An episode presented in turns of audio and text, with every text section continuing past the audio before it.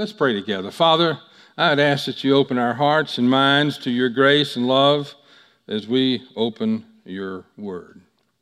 I'm going to tell you a story this morning about a, a, a, a story in Scripture. It's a story that you, you know, you've read, you've uh, heard. It comes from the Gospel of Mark, but it's the one of the miracles of Jesus that appears in all four of the Gospels. And uh, uh, but we're going to kind of stick to the Mark passage, uh, Mark chapter 6. It's the feeding of the 5,000. Now, but I'm going to try to set it in context for you. Uh, earlier in the chapter of chapter 6 of Mark, Jesus gathers his 12 and he sends them out to do ministry, two by two. Now, I believe that's the first time since they were called as disciples that they were not with Jesus. But they go out and they do their thing. They do what they have been doing with Jesus. Now they're going out and doing it uh, apart from Jesus.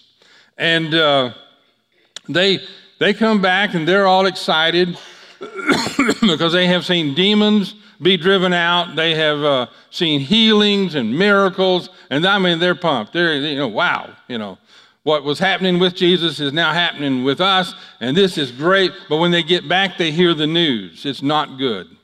John the Baptist has been executed. and that, you know, so here you got this excitement, but you also have this great disappointment and confusion. What were you doing while we were out, Jesus? We were out doing this. We're, don't you care about John? You could have done, you know, they didn't say any of that, but you can kind of, and Jesus understands what they're kind of doing. And, and Jesus says, you know, you guys, y'all need some time away. Why don't, why don't we all get in the boat and let's cross over Galilee and, uh, and, and, and just spend maybe a day or two just just us, just us guys, and kind of debrief and relax and, and, uh, and think about all that's happened. And, but as they get on the boat, a crowd sees them. People see them, and they, we know where they're going. And so they start gathering up and they start running around the north end of Sea of Galilee. In every village they run through, they say, We know where Jesus is going. And more people add and more people go. And then by the time they get around to where Jesus and the 12 actually were designed to be by themselves, there's, it says 5,000 men, at 5,000 families. And instead of this quiet time alone, Jesus starts teaching to the crowd. Okay. But you can kind of, you know, you read through this and kind of feel their disappointment.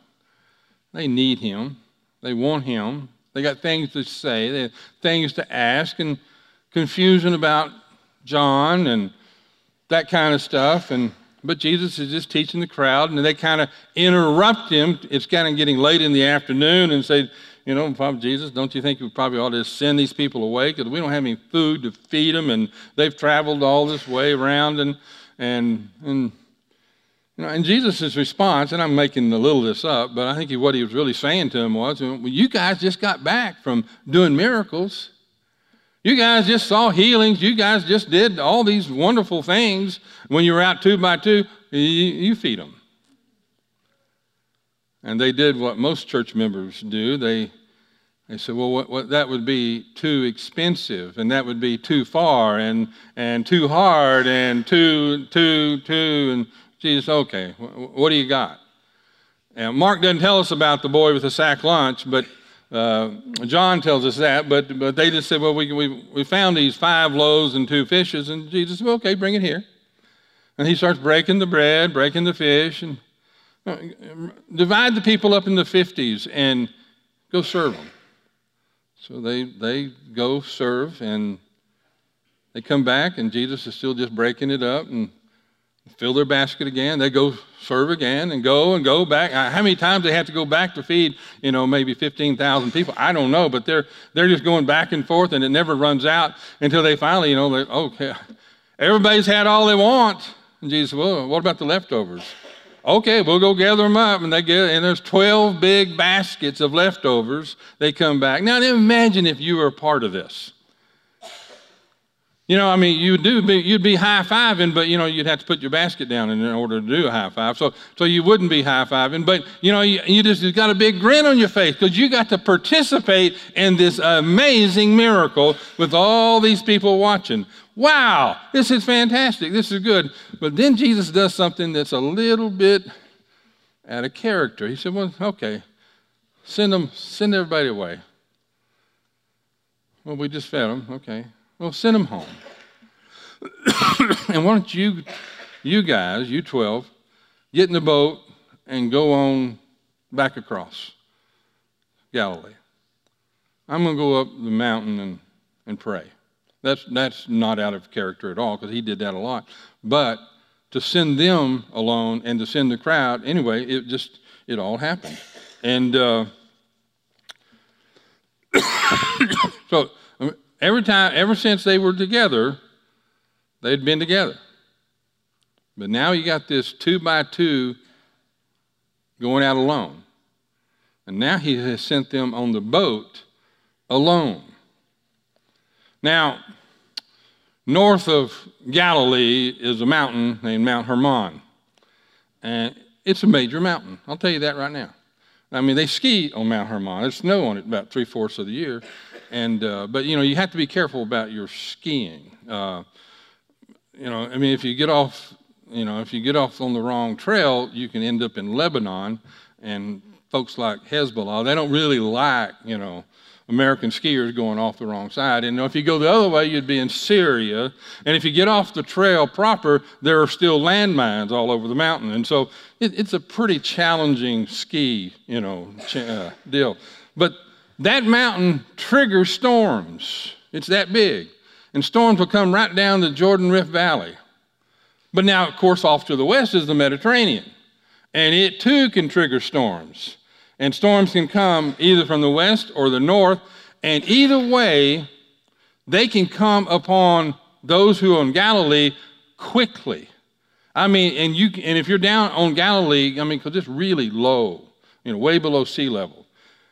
But it, those storms can come and just tumble down in you. And I've seen that happen, uh, but I hadn't seen it to this extent. But it comes down upon them, and they're out there rowing. You know the story, and they're trying to fight the wind, and the wind's blowing. It's getting stronger and stronger. It's starting to get later and later and darker and darker. And we're, told that Jesus is up here in the mountain praying, but he's also up there watching. He's watching them. He can see them from where he is.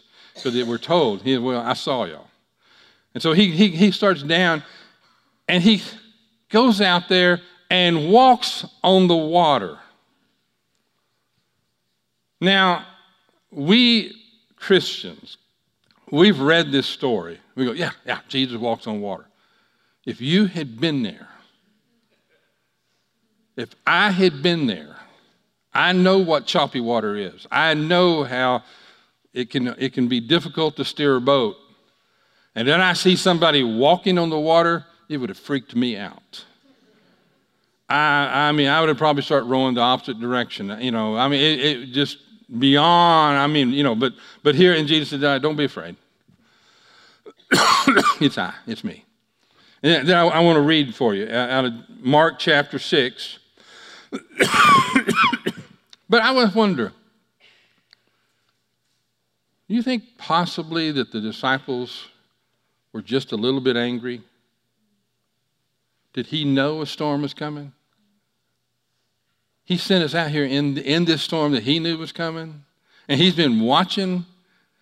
Anyway, look at chapter 6, starting with verse 49. But when they saw him walking, I think we have it somewhere. Yeah. And when they saw him walking on the lake, they thought he was a ghost. They cried out because they all saw him, and they were terrified. It's a pretty important word terrified. And immediately he spoke to them and said, Take courage, it is I, don't be afraid. Then he climbed into the boat with them, and the wind died down. And they were completely amazed. So you got this terrified, and now you have this amazement right there in the same boat. Now, this next verse, this next part of the verse, He said, For they did not understand, they had not understood about the loaves. Their hearts were hardened. You ever seen that before? I've read Mark many times. I, I took Mark in seminary. I don't remember seeing that. Yeah, we can talk about Pharaoh. I know Pharaoh. Pharaoh had a hard, hard heart. He decided to have a hard heart. God told him he was going to have a hard heart. God hardened his heart, and he hardened his heart. I know Pharaoh's got a hard heart. That's good, great. He deserves a hard heart. But these are the disciples. Now think about it. They had just been gathering up leftovers of an amazing miracle just hours before. And now they get on the boat, they get scared, and Jesus said, You know why you, you, you're all spooked? You know why? Because you don't understand, you didn't understand the meaning of the loaves, and your hearts are hardened that quick. Hmm. It's been nine years. Life was good. My life was good. My family was good. Our daughter in law was pregnant with our third grandchild. And then it kind of tumbled in. She caught pneumonia. The doctor said, you know, don't worry, we're, you know, we're, we're going we're to knock this pneumonia out. But the baby's fine. But the doctor was wrong. And uh, about 24 hours, they lost a heartbeat. She wanted us to go in. We came in. And she said, David, pray that this heartbeat will restart. I believe those things happen. I wasn't going to say no. And I prayed. I prayed with all I had. But the heart didn't restart. But maybe, maybe maybe after I leave, it will. another, another day goes by, and the doctor said we're going to have to induce. David, before they do, please pray again. I did.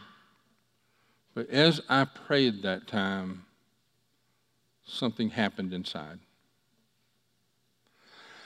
it's hard to it's hard to describe, but I knew. I knew something was happening inside my own heart.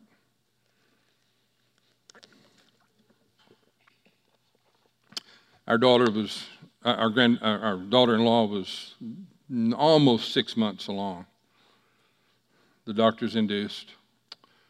Perfect, healthy little baby girl named Sarah Elizabeth. Just no, no heartbeat. And our daughter in law was not healthy enough to be released from the hospital, and our son decided not to go and stay with her. And so my wife and I and two friends, we, we buried Sarah Elizabeth and uh, had a just a private graveside service. Um, as we laid the little box in the dirt, I got up and I was angry. I was angry. A few days later, the doctor said she was well enough to get out, and so we planned a big memorial service. And I mean, the church was packed. There were people everywhere hanging off the rafters. It was a beautiful service. I mean, worship and prayer and just joy and scripture reading and hope and love and grace and just beautiful. It's amazing. She went back for a checkup a couple of days after that, and the doctor put her into the ICU almost immediately. Said her lungs were filling up. And by the next day, the doctor was telling us that they were going to have to do a biopsy of the lung. And they did, and she didn't really wake up. she couldn't breathe on her own. The lungs were filling up completely. And uh, they had all these pipes and, you know, all the stuff. So she was, they were breathing for her. She could not breathe. There were times when she was almost awake and she would send us little hand signals. Uh, and then she finally, she would write a note. And we were excited about that prospect. But when the doctor tells you out here she cannot survive, and then she tells you a note, writes a note and said, I danced with Sarah today. Those were hard. Those were hard notes. Second week went along, and the doctor said, "You know, there's the, you know, they're clearing a little bit, um, but they're, they're, they are so damaged. She will be in a nursing home for the rest of her life if she, if she survives." Uh, and I have to tell you, I looked at my son, and th- that was a harder word than the first one. 14 days, the doctor said, I'm not sure, but the lungs seem to be clearing. 21 days, the doctor said, We're going to pull it all out. She's breathing on her own. The lungs are nearly completely clean. They pulled it all out, her eyes open big, and she said, Y'all didn't see what I saw. what, what did you see? Because what we were seeing were doctors telling us that you weren't going to, you know, that's not what I said, but you know, doctors were telling us you weren't going to make it. She said, You didn't see the angel that came, did you? Mm, no. You didn't see the two angels that came? No. You, you didn't. Oh, my. You saw something, did you? you saw something really big. I said, Yeah. She did. She said that these two white angels that looked like Penn and Teller. they came in and they said, We're here for your healing. And they go to the side of the hospital room, and it's like a submarine door. They'd turn this little deal, and then they'd open this swinging door, and then they'd run her bed in the ICU out that door and onto a roller coaster. And it would take off real fast and go up and down, sideways, down, way down below the earth, and way up in the sky, and it's going on. And sometimes they do this every day. And sometimes people got to ride with her. Really. And so I'm asking all these questions, trying to get this all out of her. And she starts naming people that got to ride on the roller coaster.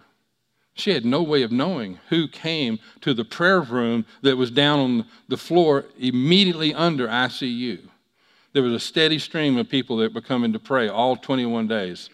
And she started naming people that got to ride on the roller coaster, and it was the same list that had been in the prayer room that she would never have known.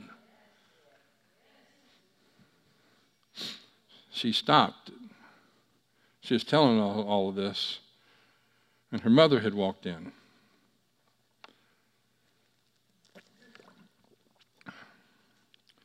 She said, Mom, in my vision, you asked to ride the roller coaster, and the angel said you weren't spiritually ready, and they wouldn't let you. And she looked at her mom and said, You know what I'm talking about.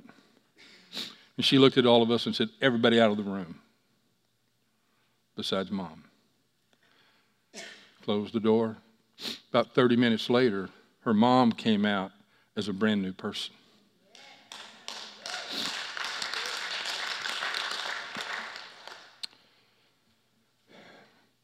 Part of my healing for this was that I did write a children's book and there are copies somewhere. Beth had one. That was a, a weird deal because I tried to keep it as close to what my daughter in law was telling me. We painted, I had the artist, and she painted this beautiful picture of Sarah Elizabeth, who appeared as a five year old, teaching my daughter in law spiritual warfare and how to dance. And she was wearing a blue dress. So the artist drew this. The picture is breathtaking. It's in the book. And when my daughter in law saw the picture, she said, No. I said, okay, we want to get this right. What's wrong? That's not the blue she was dressed, dressed in. Okay, what, what is that blue?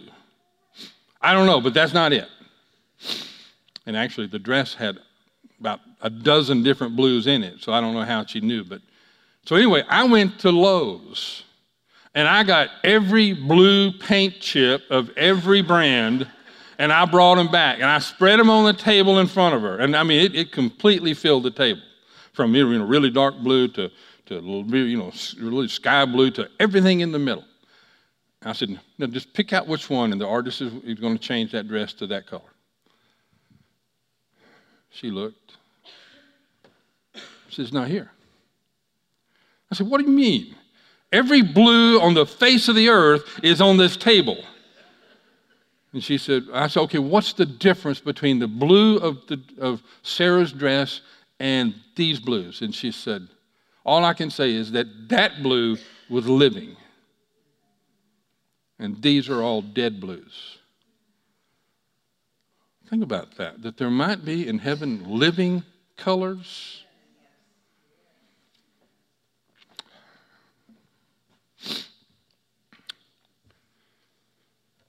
We had, after she, she was still in a wheelchair, wheelchair for three or four weeks, but we decided it was best to have a, a service where she could tell her story at the river. And so I did an interview with her, and it was a beautiful time.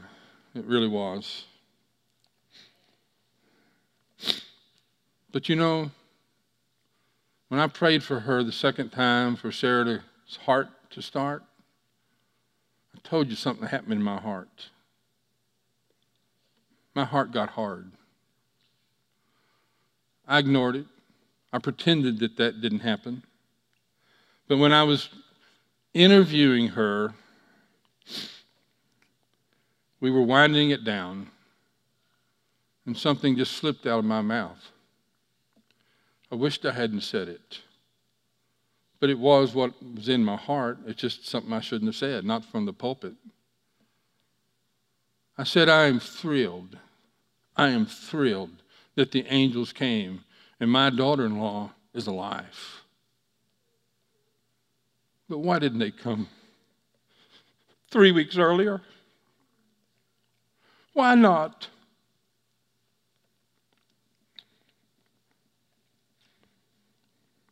One of the reasons why I like the Mark story about this is that in two chapters later, in chapter 8, Jesus gives them a ch- second chance. He feeds the 4,000. There's no hard hearts then. It took me several months to swallow my grief because that's what I did. I swallowed it, I ignored it, I pretended I went back to work. I'm preaching. I'm doing all the stuff pastors do. You know, I'm counseling people. I'm doing funerals and doing weddings and preaching every week and all that, all that stuff. And one day I'm reading. I'm the t- truth is I had almost quit reading the Bible for my own heart, but I had to read it for sermon preparation. And I was reading Matthew 11, and it was about John the Baptist in prison. And John the Baptist is, things aren't working out quite the way he thought they ought to work out. He's in prison, so he sends out this message and says, Jesus, I got to know. Are you really the one? Are you really, really? And Jesus sent back a message and said, The blind are seeing, the cripple are walking, there's healings. And then Jesus adds a beatitude, not in the beatitudes of the Sermon on the Mount, but another beatitude. It's Matthew chapter 11, verse 6. In the NIV, it says, Blessed is the man. This is what Jesus sent back to John the Baptist, who's in prison. And we know he was executed in the sixth chapter of Mark. Blessed is the man who does not fall away on account of me. or in the New King James, Blessed is he who is not offended because of me. I read that, I just, I just grew cold.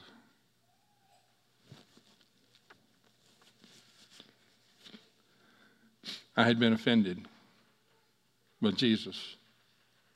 And my heart had grown hard. I just kept reading that passage over and over and over. And sometime about the 40th or 50th time of reading it, I could feel something was changing. Something was flowing through me. I could feel my heart just starting to soften. My questions still didn't have answers.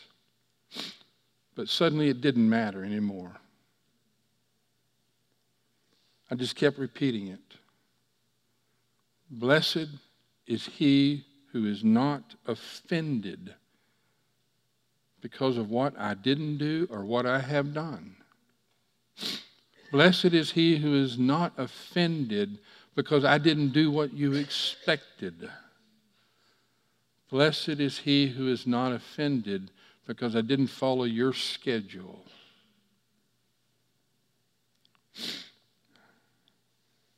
I don't know about where you are, what's happened in your life, what may be happening right now in your family, but what's happened in the last week or month or year or 20 years. I don't know. But I know how easy it was for me to find that I had a hard heart and not know it. I also know how easy it was for Jesus to heal my hard heart, give me a second chance, and melt my heart. As I just kept reading the same passage over and over Blessed is he who is not offended because of me.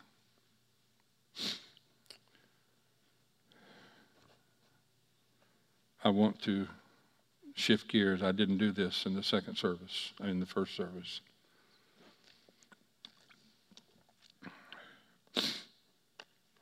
I am detecting over much of the church today what I'm calling distantism. People believe.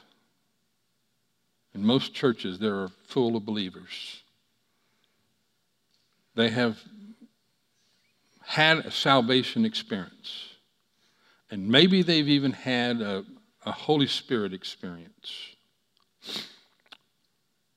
But on a practical, everyday life, God is distant.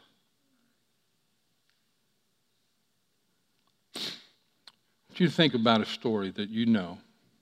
It's a hard story. Stephen, before the, the Jewish leadership and the, when they decide to stone him. As the rocks are coming, Stephen looks and he sees. He sees the throne room he sees the Father. He sees the Son because the, the Son is now standing. Hebrews tells us that when Jesus went up, he sat down. But now Stephen saw him standing. I know why he was standing. He was standing to reach down and grab Stephen. Say, come on up. Well done, my good and faithful servant. Okay, simple question. How far had the throne room had to travel in order for Stephen to see them. Had they been traveling for a couple of weeks, a couple of months? How far? It's a stupid question, isn't it? The throne room had been right there all the time. Close enough that if Jesus leans over, he could take Stephen by his hand. You have to use your sanctified imaginations every day Where are you? I mean, the church answer is you're everywhere. That's really saying you're nowhere. Everywhere is really nowhere. So when you ask, Where are you? If I took my keys out and I toss them, and just as I toss them, the throne room curtain opens those keys would hit that glassy floor and run right up to the foot of Jesus. And that is true all the time. I had a guy tell me, he said his wife caught him looking at some stuff on his computer that he shouldn't have been looking at. His wife called me. I go, I go over and we're sitting. We're sitting actually in his den, and his computer is sitting there. This man is a Christian believer. I said, okay, show me, show me the button. He said, what button? Well, your computer must have a button that shuts out the kingdom of God. Because you wouldn't be watching this stuff if you knew how close the Father and the Son and the Spirit were right behind you looking over your shoulder. So you must have a button that shuts them out. He said, There's no button. I said, Well, then you, but you believe. He said, Yeah, I believe.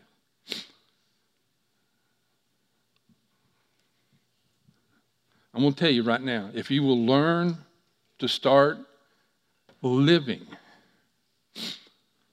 as if you are in, you know, we, we talk about the kingdom of God all the time, but we, we miss what he's saying. The kingdom of God is living under the presence of the throne room, and it's right here all the time. We go about thinking that we're so far away and we wish God would come near and, and maybe he'll draw near for this. He's right here.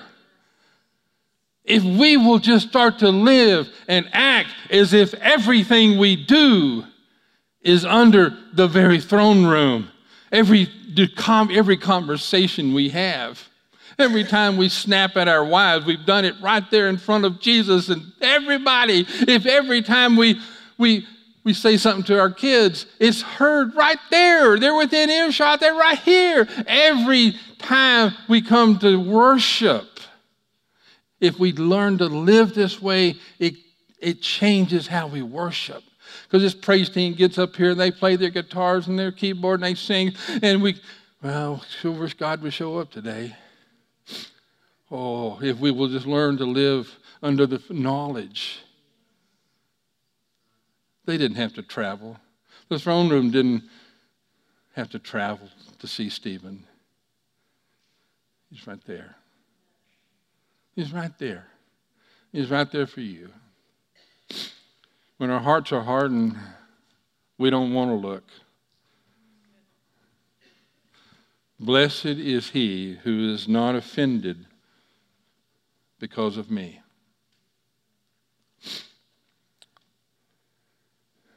Sometimes when a guest preacher comes, people want the guest preacher to pray for them. But I'm going to tell you right now the people that need to pray for you right now, you're sitting near if there's something inside of you and you know there's a disappointment with Jesus, a hurt, a hardness that has crept in, would you confess that to someone? And would you just let that person pray for you? That's how we're going to end the service. If you would like to go pray for someone, go do it. Just stand up. Stand up. If you see somebody stand, you go find them right quick. You pray over them. And this is the prayer. It's not hard. Blessed is the one who's not offended because of me.